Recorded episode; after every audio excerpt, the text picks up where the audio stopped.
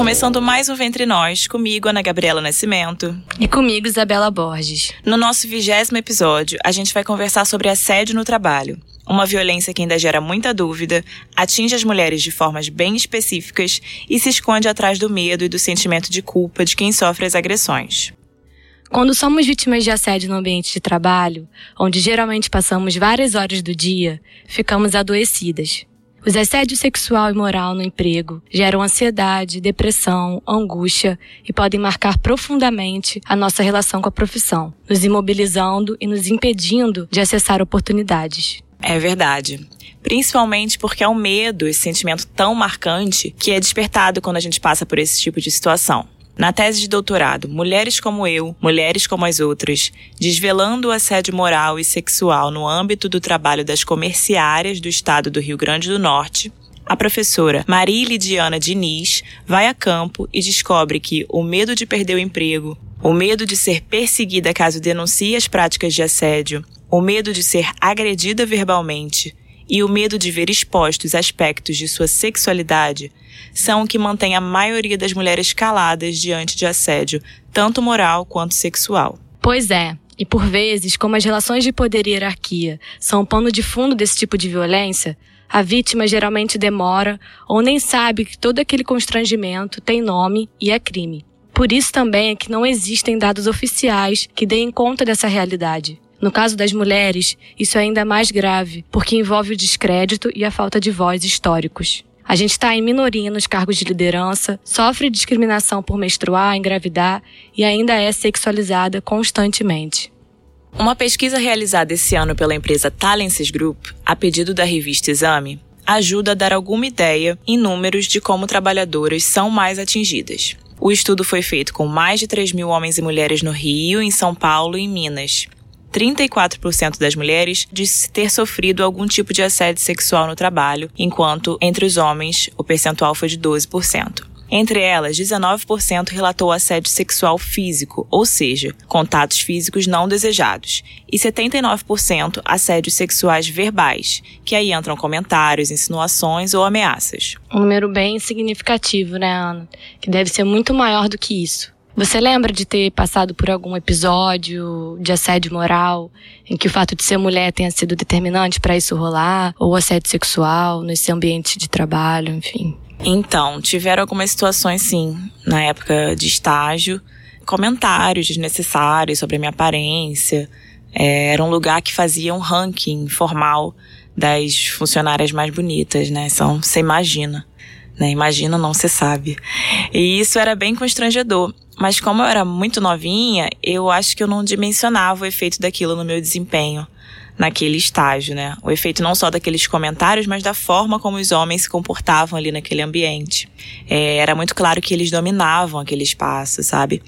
E uh, era um lugar que me fazia sentir extremamente tímida. E aí fica a dúvida, né? Se era timidez ou se era medo, né? Entre outras situações também que já aconteceram esse essa semana eu fiz uma gravação para o podcast da Pode Sim, a central de podcast que o Ventre Nós integra, e a gente falou um pouco sobre uma cobertura que a gente fez num evento lá em Portugal, que vai entrar aqui também. E eu contei uma outra situação mais recente. É, infelizmente, não é incomum, né, que isso aconteça, não é normal, mas é bem comum. O que você falou sobre o efeito desse tipo de pressão nas nossas decisões de carreira também ressoou bastante em mim, né? Hoje olhando para os fatos de com mais distanciamento. Mas e você, Isa? Já passou por situações de assédio? Conta aí pra gente. Sim, Ana, acho que eu fiquei pensando em algumas situações pontuais com caráter sexual, né? Principalmente quando eu era estagiária. Comentários como, com esse sorriso você consegue tudo, quando eu perguntei da possibilidade de trocar de área. É, o comentário sobre minhas pernas durante uma conversa sobre trabalho, vindo de um chefe também que eu admirava, tinha respeito, confiava. Na hora eu relativizei essa cena, tentei apagar ela da minha cabeça. E depois de um tempo, ainda estagiária, eu cheguei a passar por uma situação que se repetia e teve características de assédio, né, mais claras. Eu era estagiária e uma pessoa bem mais velha e com um cargo bem maior se aproximou de mim com o intuito de conversar, desabafar, né, aquele papinho, e passou a me chamar para sair, me enviando convites por e-mail, inclusive e-mail do trabalho, fazendo comentários sobre a minha aparência direto, me, me oferecendo carona. E mesmo vendo meu constrangimento, ele não parava. Até outras pessoas comentavam comigo que ele estava fazendo isso, ou seja, era escancarado. E aí eu pensei em contar para minha gestora na época, mas eu fiquei com medo dela não acreditar, enfim o ambiente propiciava esse tipo de coisa acontecer, né? Acho que é importante a gente relembrar isso. Era marcado por machismo e diferenças de hierarquia muito claras. O estagiário tinha o seu lugar e a estagiária, então, era um lugar abaixo desse, né? O lugar dava aval para ele e outros homens fazerem isso. E eu ficava pensando se eu tinha provocado, se eu tinha culpa, enfim, toda essa história se repete. E aí eu saí, vida que segue, muito tempo depois. Eu encontrei com ele há pouco tempo na rua e fiquei super nervosa com a possibilidade dele vir falar comigo. Me deu um sentimento horrível mesmo. E foi só aí que eu entendi que aquela experiência me marcou mais do que eu imaginava na época quando eu tinha 19 anos, né? Enfim, tenso. Sim. É, e você ainda sentiu o desconforto, ainda sentiu naquela época que não estava certo, que estava tudo errado ali. Mas quando eu comentei com algumas pessoas que esse seria o tema desse episódio, né, que seria assédio no trabalho, mais de uma pessoa assim me falou: "Ai, eu fico com dúvida sobre o que que é assédio, o que que é brincadeira, o que que é comum, o que, que eu devo levar para um lado mais de denúncia mesmo, né? Ficam várias dúvidas. Vamos para nossa entrevista?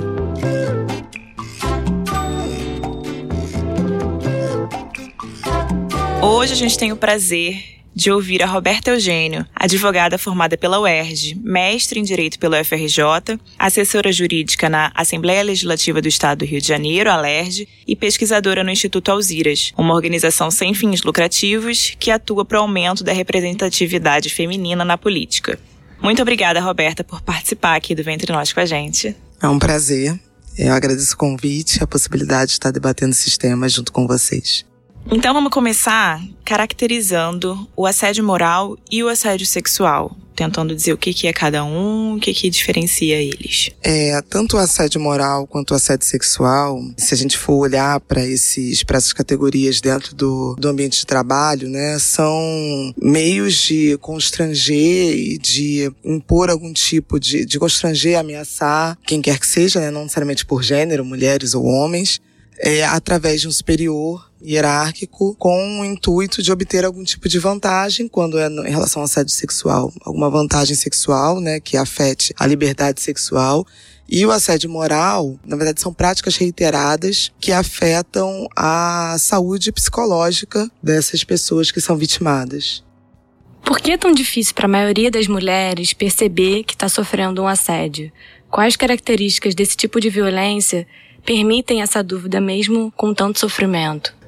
É, quando a gente fala sobre, acho que esse tipo de violência, dessas violências que são, né, porque o assédio, tanto sexual quanto o assédio moral, ele é um tipo de ação que provoca danos invisíveis, né? E numa sociedade patriarcal, onde existem práticas que socialmente a gente acaba introjetando no nosso dia a dia e que fazem parte, né, de constrangimentos, limitações às mulheres, a sua, ao seu desenvolvimento pleno, por meios de você chegar e limitar essa mulher pelo que ela é na sua vida, a gente tem uma dificuldade de reconhecer que quando isso acontece em qualquer outro ambiente, é algo que deveria ser questionado e punido, né? Porque no nosso dia a dia, essas práticas são práticas que são ignoradas, assim.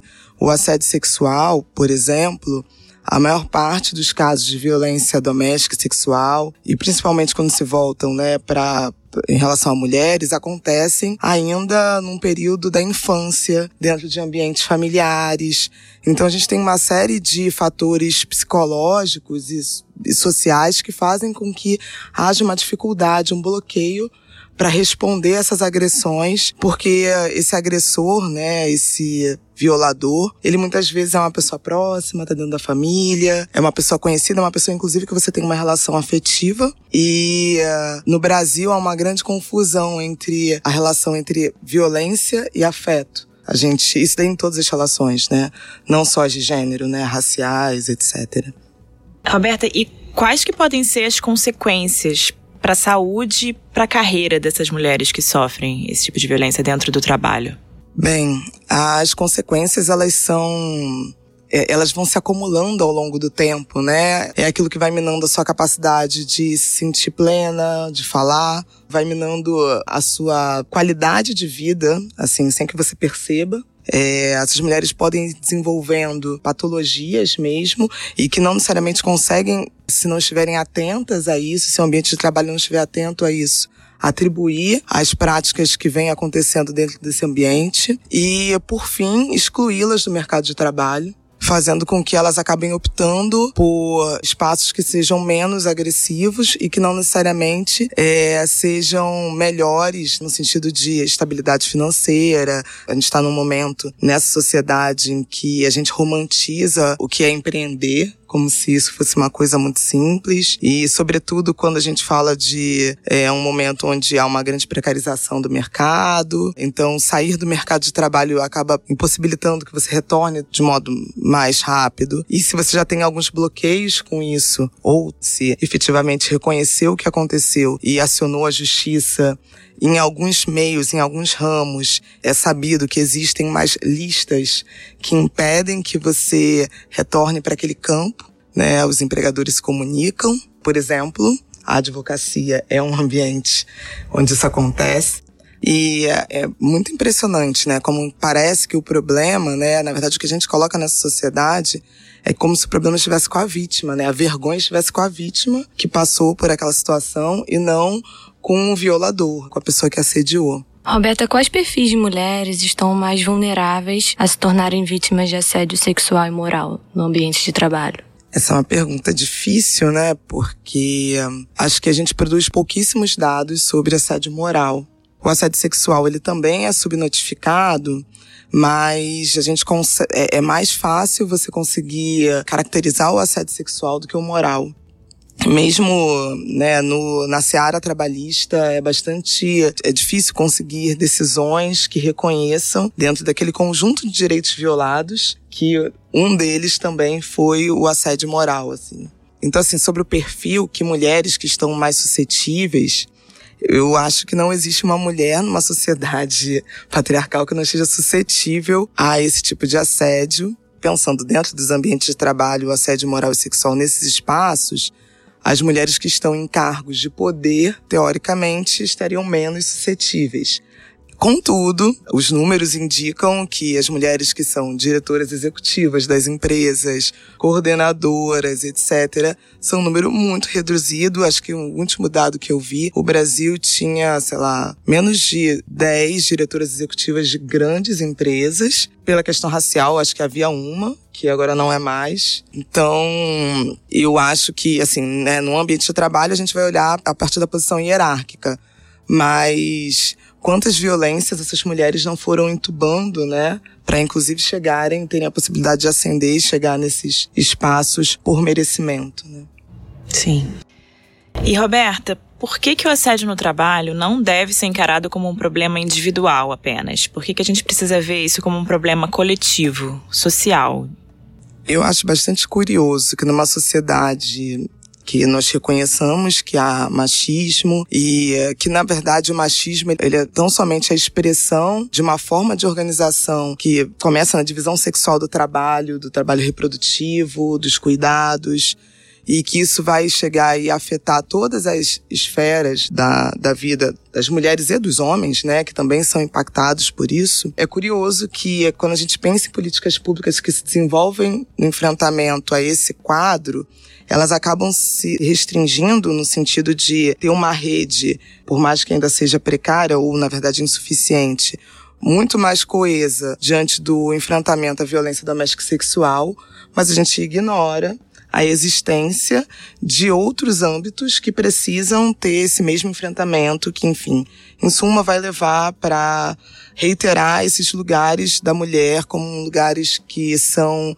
mais vulneráveis a, a uma violência sistemática, que quando não acontece em casa, vai estar acontecendo no trabalho, e quando ela sai do trabalho porque foi vítima disso e, como a gente falou, eventualmente não moveu uma ação, é, se torna autônoma, a gente romantiza e ela segue sozinha enfrentando esse tipo de demanda. E muitas vezes, por exemplo, sem conseguir refletir e tampouco acessar um sistema público de saúde que dê conta, porque a gente conhece os centros integrados de atendimento à mulher vítima de violência.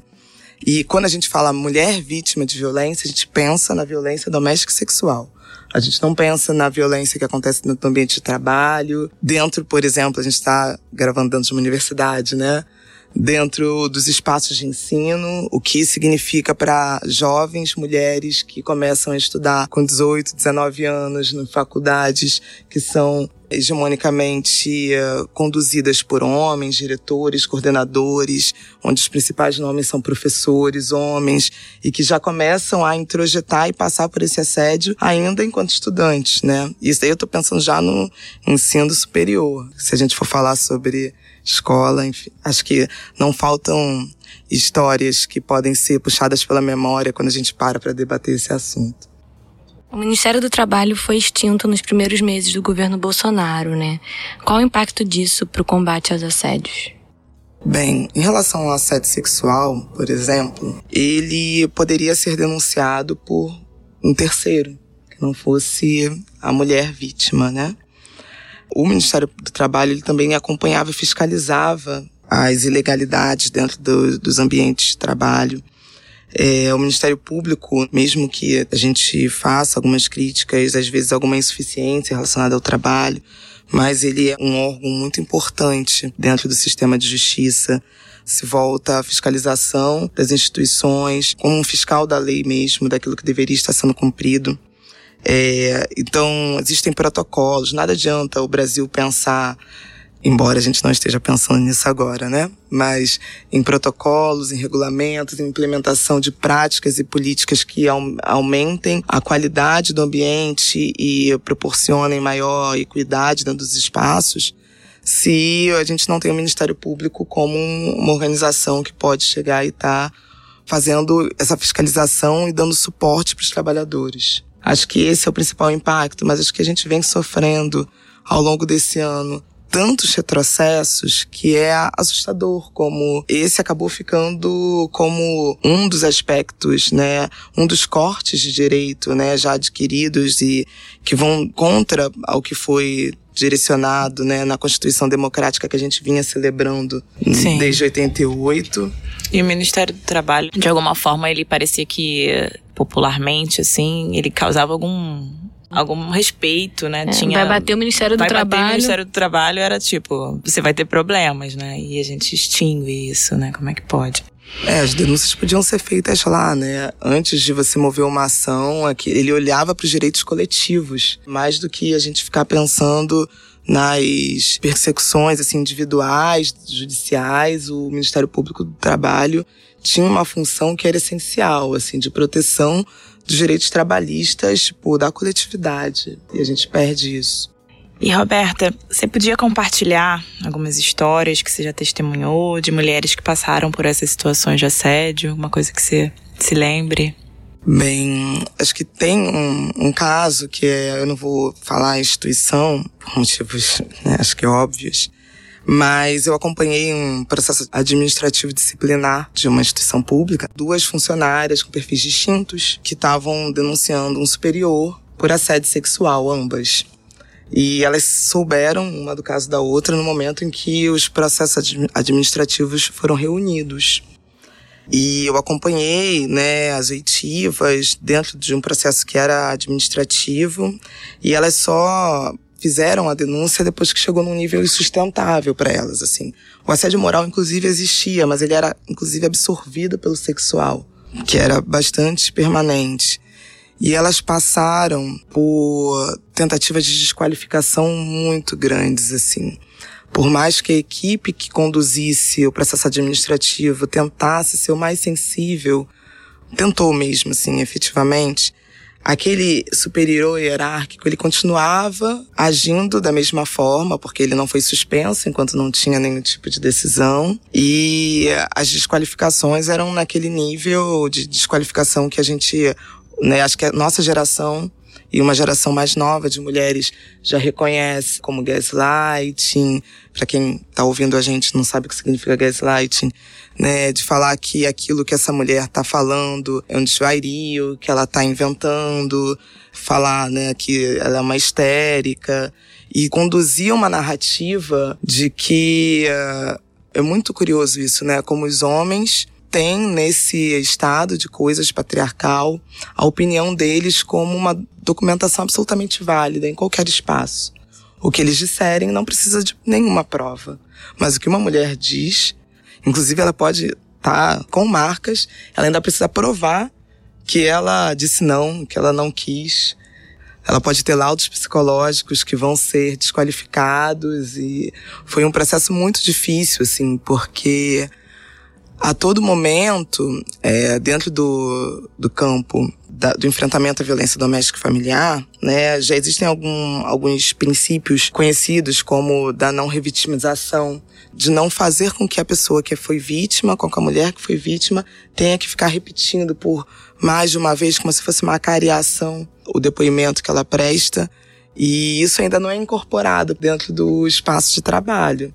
Então essas mulheres, a cada vez que elas repetiam e eram testadas e eram acariadas, né, sobre isso, é, elas eram, se sentiam fragilizadas, pensavam em deixar isso de lado, porque elas eram obrigadas a reviver tudo aquilo.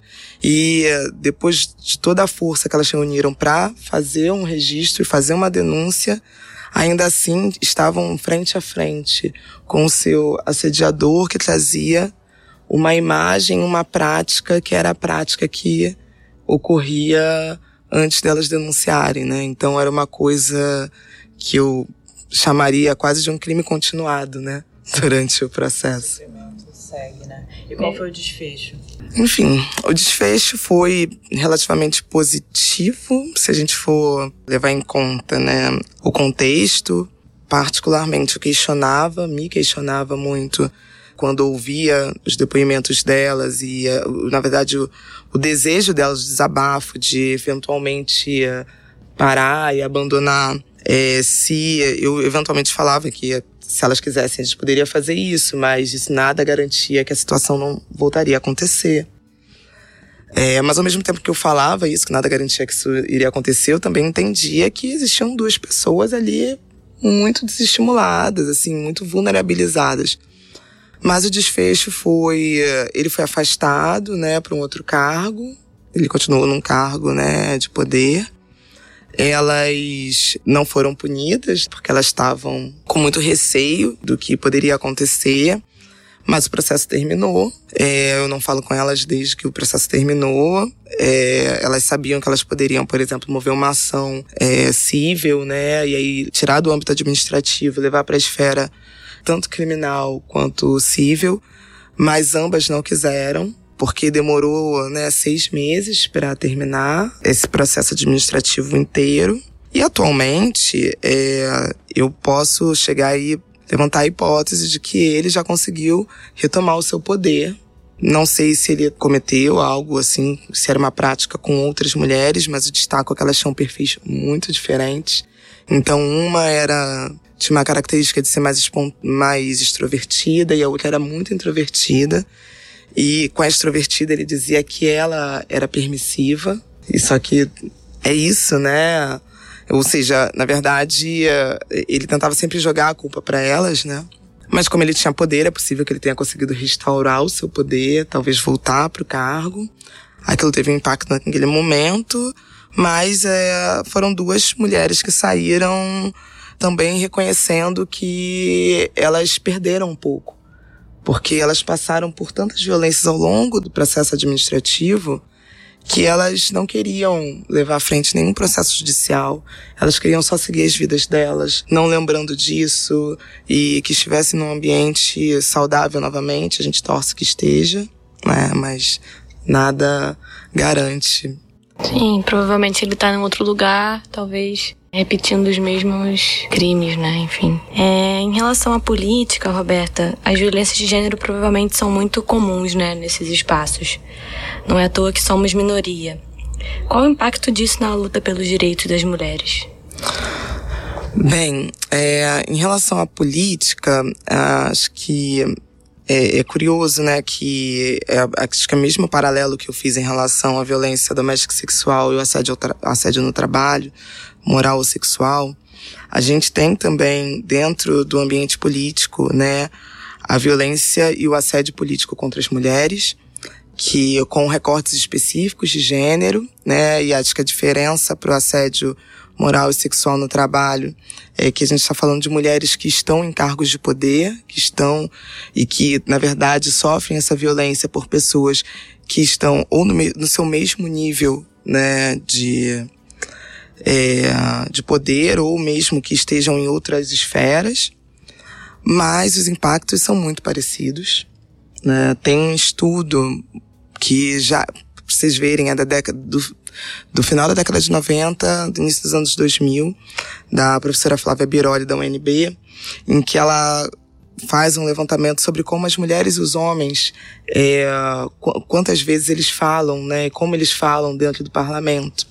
E ela conseguiu identificar numa sequência histórica de seis ou sete anos que as mulheres entram falando mais e saem falando menos. E que os homens entram falando menos e saem falando mais assim. É, numa pesquisa que nós desenvolvemos no Instituto Alziras, que é a organização da qual eu faço parte também, é, foi uma pesquisa que foi analisar o perfil das prefeitas no Brasil, nos mandatos 2000, entre 2017 e 2020, então né, ainda está em vigor. E quando perguntamos para as prefeitas quais eram as principais barreiras para o acesso e permanência que elas reconheciam na política, o primeiro, a, a primeira opção que elas indicaram, né, a primeira ação foi a falta de financiamento para a campanha, né, de recursos em geral, e a segunda foi o assédio à violência política, para nossa surpresa, porque a gente ainda não tinha dados sobre isso no Brasil, é, não existe uma legislação que enfrente ainda esse tema dentro do em âmbito nacional, enquanto na América Latina, em países que, por exemplo, já têm legislações que garantem a paridade, como o México, a própria Bolívia, que tem, né, apesar de estar passando por um momento muito difícil e ter ocorrido nesse, nesses últimos tempos, situações como a de uma prefeita na Bolívia que se configuram como violência política de gênero, a Bolívia tem a legislação que é reconhecida no mundo inteiro como a mais avançada de assédio e violência política, que é do ano de 2012. E o Brasil, inclusive, é signatário de uma convenção, que é a Convenção do Belém do Pará, onde houve um mecanismo de segmento, na qual foi assinada uma declaração é, sobre o enfrentamento ao assédio e violência política em 2015, em Lima, no Peru, mas a gente nunca internalizou isso. Enfim, é, existem algumas ações, alguns projetos de lei tramitando nesse sentido, mas são bem recentes, 2018 alguns de 2019, tentando regulamentar a violência política no Código Eleitoral de gênero, né? Entendendo que, embora o nosso ambiente político seja violento, a violência política de gênero ela tem como especificidade o ataque às mulheres pelo que elas são, né? Não pelo trabalho delas. E é uma forma de retirá-las da política paulatinamente, ou impedir que elas acessem, ou retirá-las da política. É a questão da Dilma, né? Acho que é impossível não, não vir na cabeça todo esse processo que ela sofreu, enfim. Sim, tem, é isso, né? Não tem a ver com o partido que ela esteja, com a corrente política. Essa semana se eu não me engano, essa semana ou semana passada estreou um podcast chamado Novo Normal, das meninas do Agora que são elas. E é, o primeiro tema é isso, violência política. Elas falam com a Joyce Hassman e com a Manuela Dávila. E aí eu imagino que vocês tenham ficado surpresa com esse seu segundo dado que aparece na pesquisa das prefeitas, porque justamente a Joyce nega, né? Ela nega qualquer. A princípio ela nega, porque ela é entrevistada em um ponto do ano passado. E elas têm que voltar a falar com ela, porque ela faz aquele pronunciamento em que ela diz que está sofrendo machismo um machismo mais sujo e tal. E, e é isso, né? Uma questão também de enxergar que isso está acontecendo é complicado, né? É, acho que a gente precisa, quando a gente fala sobre talvez pensar numa cultura política que é, mude os parâmetros, assim, ela passa por essa sensibilização de que homens e mulheres partem de lugares diferentes mas que esses lugares, quando mesmo que eles estejam, né, num ambiente em pé de igualdade, essa igualdade ela ainda é formal, ela não se dá na prática, porque, enfim, a, a Manuela fala muito bem nesse podcast sobre as inúmeras violências que ela sofreu. A Joyce não reconhecia que sofria e depois reconheceu. Acho que a gente está vivenciando um momento onde a prática do discurso de ódio é uma ferramenta utilizada pelos grupos políticos, e aí independente de gênero, sim, né? Mas com particularidades quando direcionada para um grupo ou outro. Eu sempre gosto de lembrar quando, a gente, quando eu falo sobre violência política, de gênero, que uh, existem algumas, alguns ataques sofridos pelas mulheres que uh, ou passariam despercebidos se fossem relacionados a alguns homens que atacam a sua liberdade sexual, que atacam as suas famílias, ou é, em relação à vida delas, se fatos semelhantes ou, houvessem, né, por exemplo, acho que é importante sempre lembrar, né, tipo, Alexandre Frota tá aí, né? Acho que é. se uma mulher tivesse um histórico, né, profissional e de vida, de relações como a que ele teve, a gente consegue já imaginar que essa mulher não teria página da política. Tem uma deputada, a Maria do Rosário, né? Segue sendo absolutamente atacada e ameaçada. ameaçada. E a gente sublima isso, né? Como se fossem questões casuísticas, como se, como se isso não fosse um problema para a democracia, né? Como, por exemplo, o assédio sexual e o assédio no trabalho é um problema para o nosso tecido social, né? A gente vai empurrando as mulheres para fora dos mercados sem falar sobre isso como uma questão séria e tão urgente quanto a violência doméstica. Sim. Roberta, agora pra gente dar um, uma luz nessa, nesse assunto, para as mulheres que estão ouvindo, se identificando com essas práticas, o que, que, você acha que uma mulher que está sofrendo assédio no trabalho hoje, o que ela pode fazer? Olha, a primeira ação, né, ela parte de reconhecer que quando você está sendo vítima, por mais que seja algo absolutamente simples, a culpa é do outro.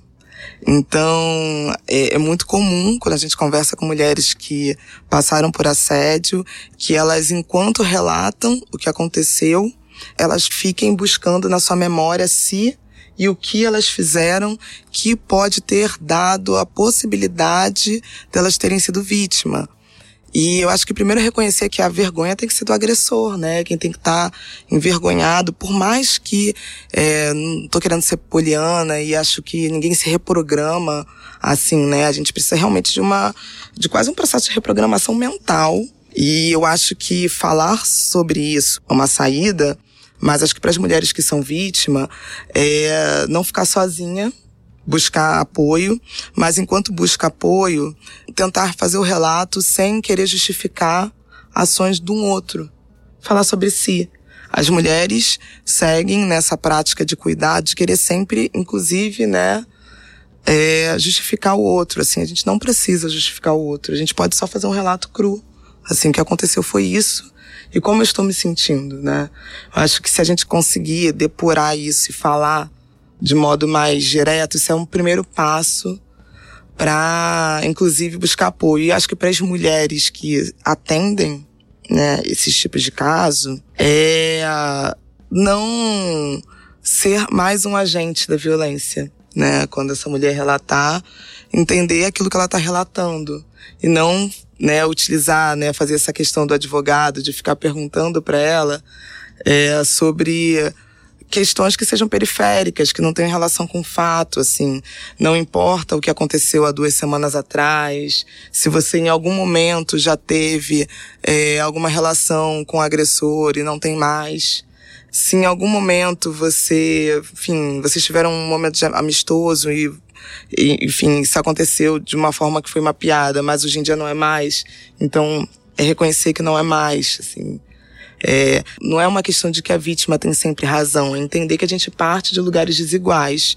E cada vez que a gente silencia uma mulher, a gente silencia mais de mil mulheres, né? Muitas. Sim.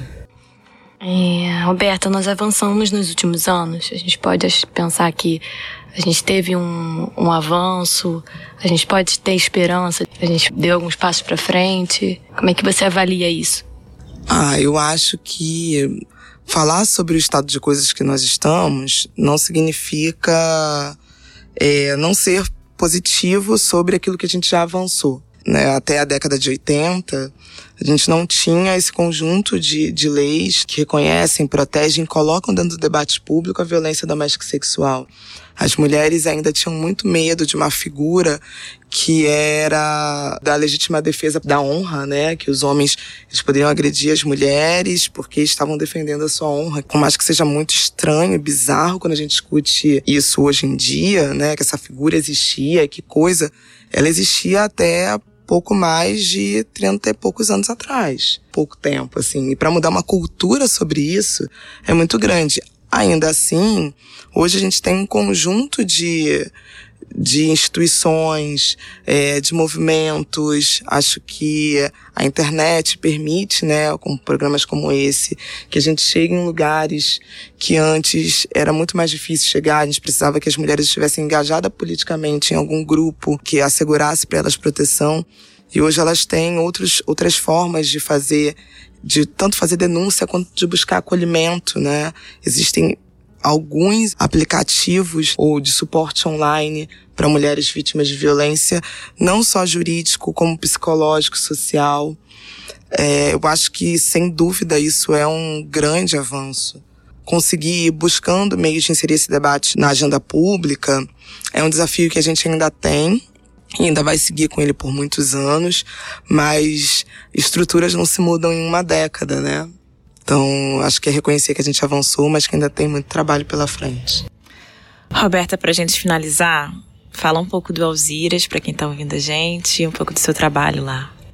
Então, o Instituto Alziras é uma organização não governamental, surgiu no ano de 2017, com o intuito de atuar para aumentar a participação das mulheres na política e de fortalecer as mulheres que já estão na política. É, a nossa primeira pesquisa, né, o nosso primeiro grande produto foi essa pesquisa que mapeia o perfil das prefeitas no Brasil e vai trazer dados sobre quem são as prefeitas, né, no Brasil, é, que são, a gente, quando a gente olha para o debate sobre mulheres e política, a gente sempre fala do legislativo, basicamente porque nos cargos majoritários nós estamos mais subrepresentadas ainda.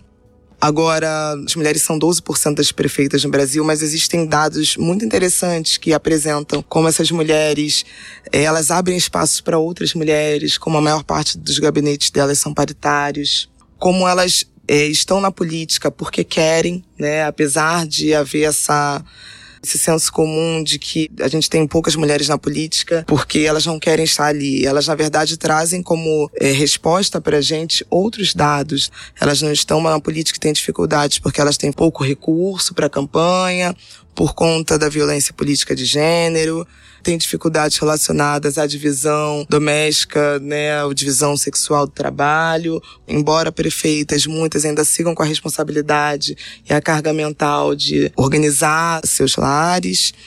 É, estão à frente dos menores municípios, ainda assim, tem gestões que são muito exitosas e reconhecidas reconhecem também a importância de gestões que não são exatamente femininas.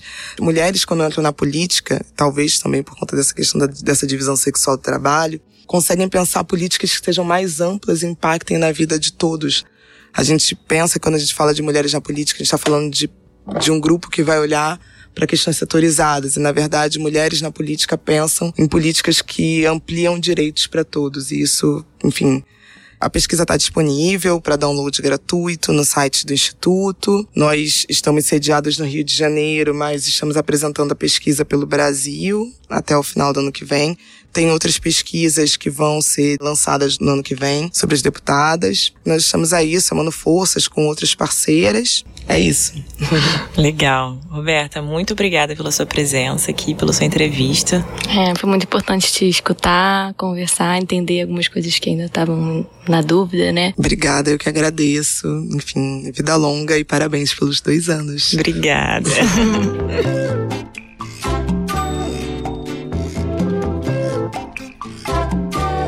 Agora é hora do Cá Entre Nós, o relato de uma mulher sobre o tema do dia. Olá, meu nome é Ana Carolina, eu tenho 36 anos. Infelizmente, eu tenho vários casos de assédio.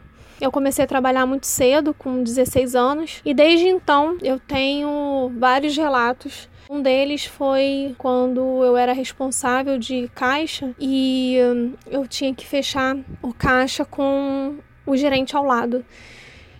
E por vários momentos eu me senti invadida porque o assédio ele começou com elogio, convite para um almoço, um presente e começou o contato físico da seguinte forma: quando ele vinha fechar o caixa e se aproximava perto do meu ouvido, falava alguma coisa, me elogiando, abria o caixa, passava a mão perto da minha perna, porque ele eu tinha que abrir o caixa e ficava perto do meu abdômen e aquilo eu ficava tensa, é, tentava sair do lugar e ele forçava com a mão na minha coxa para eu ficar ali porque estava tudo bem e eu tinha medo de denunciar, tinha medo de falar alguma coisa porque eu poderia perder o emprego.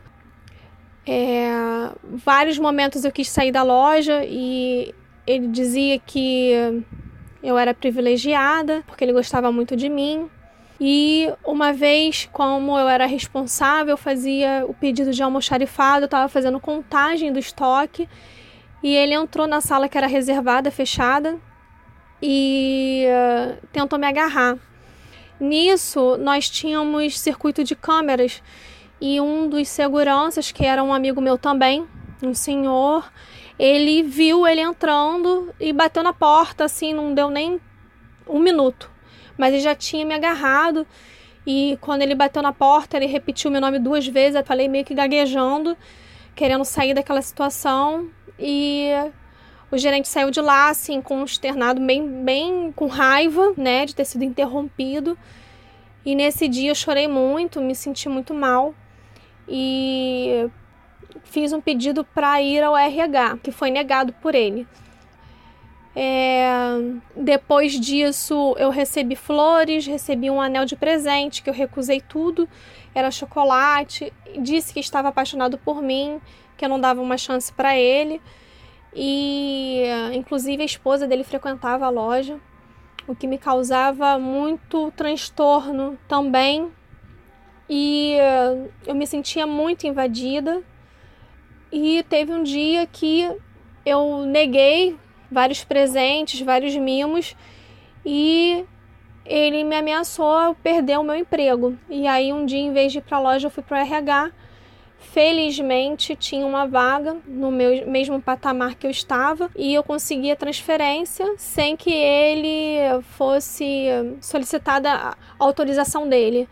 É, e eu até hoje não contei para ninguém, eu já saí dessa empresa tem muito tempo, não contei para ninguém da empresa, nunca soube o que eu passava, o tipo de assédio. Me causou grandes problemas. É, infelizmente não foram só esses, foram diversos casos de colegas de trabalho, de cliente, além de assédio moral também, ser ameaçada a perder o emprego o tempo inteiro.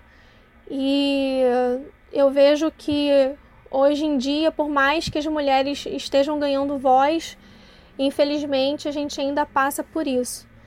Mas que a gente possa ganhar mais confiança e se unir contra esse tipo de assédio.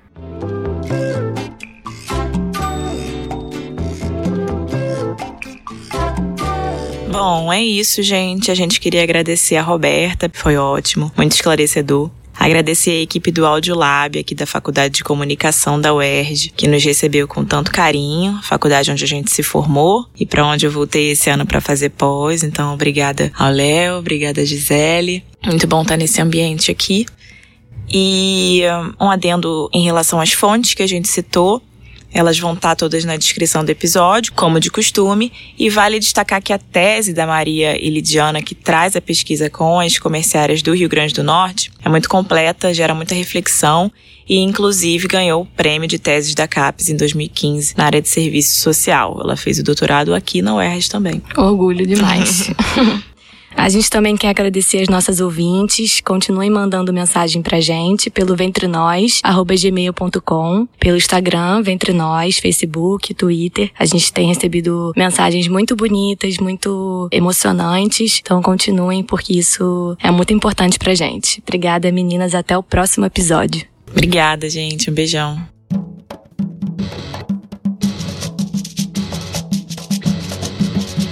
Pode sim. Diversidade coletiva.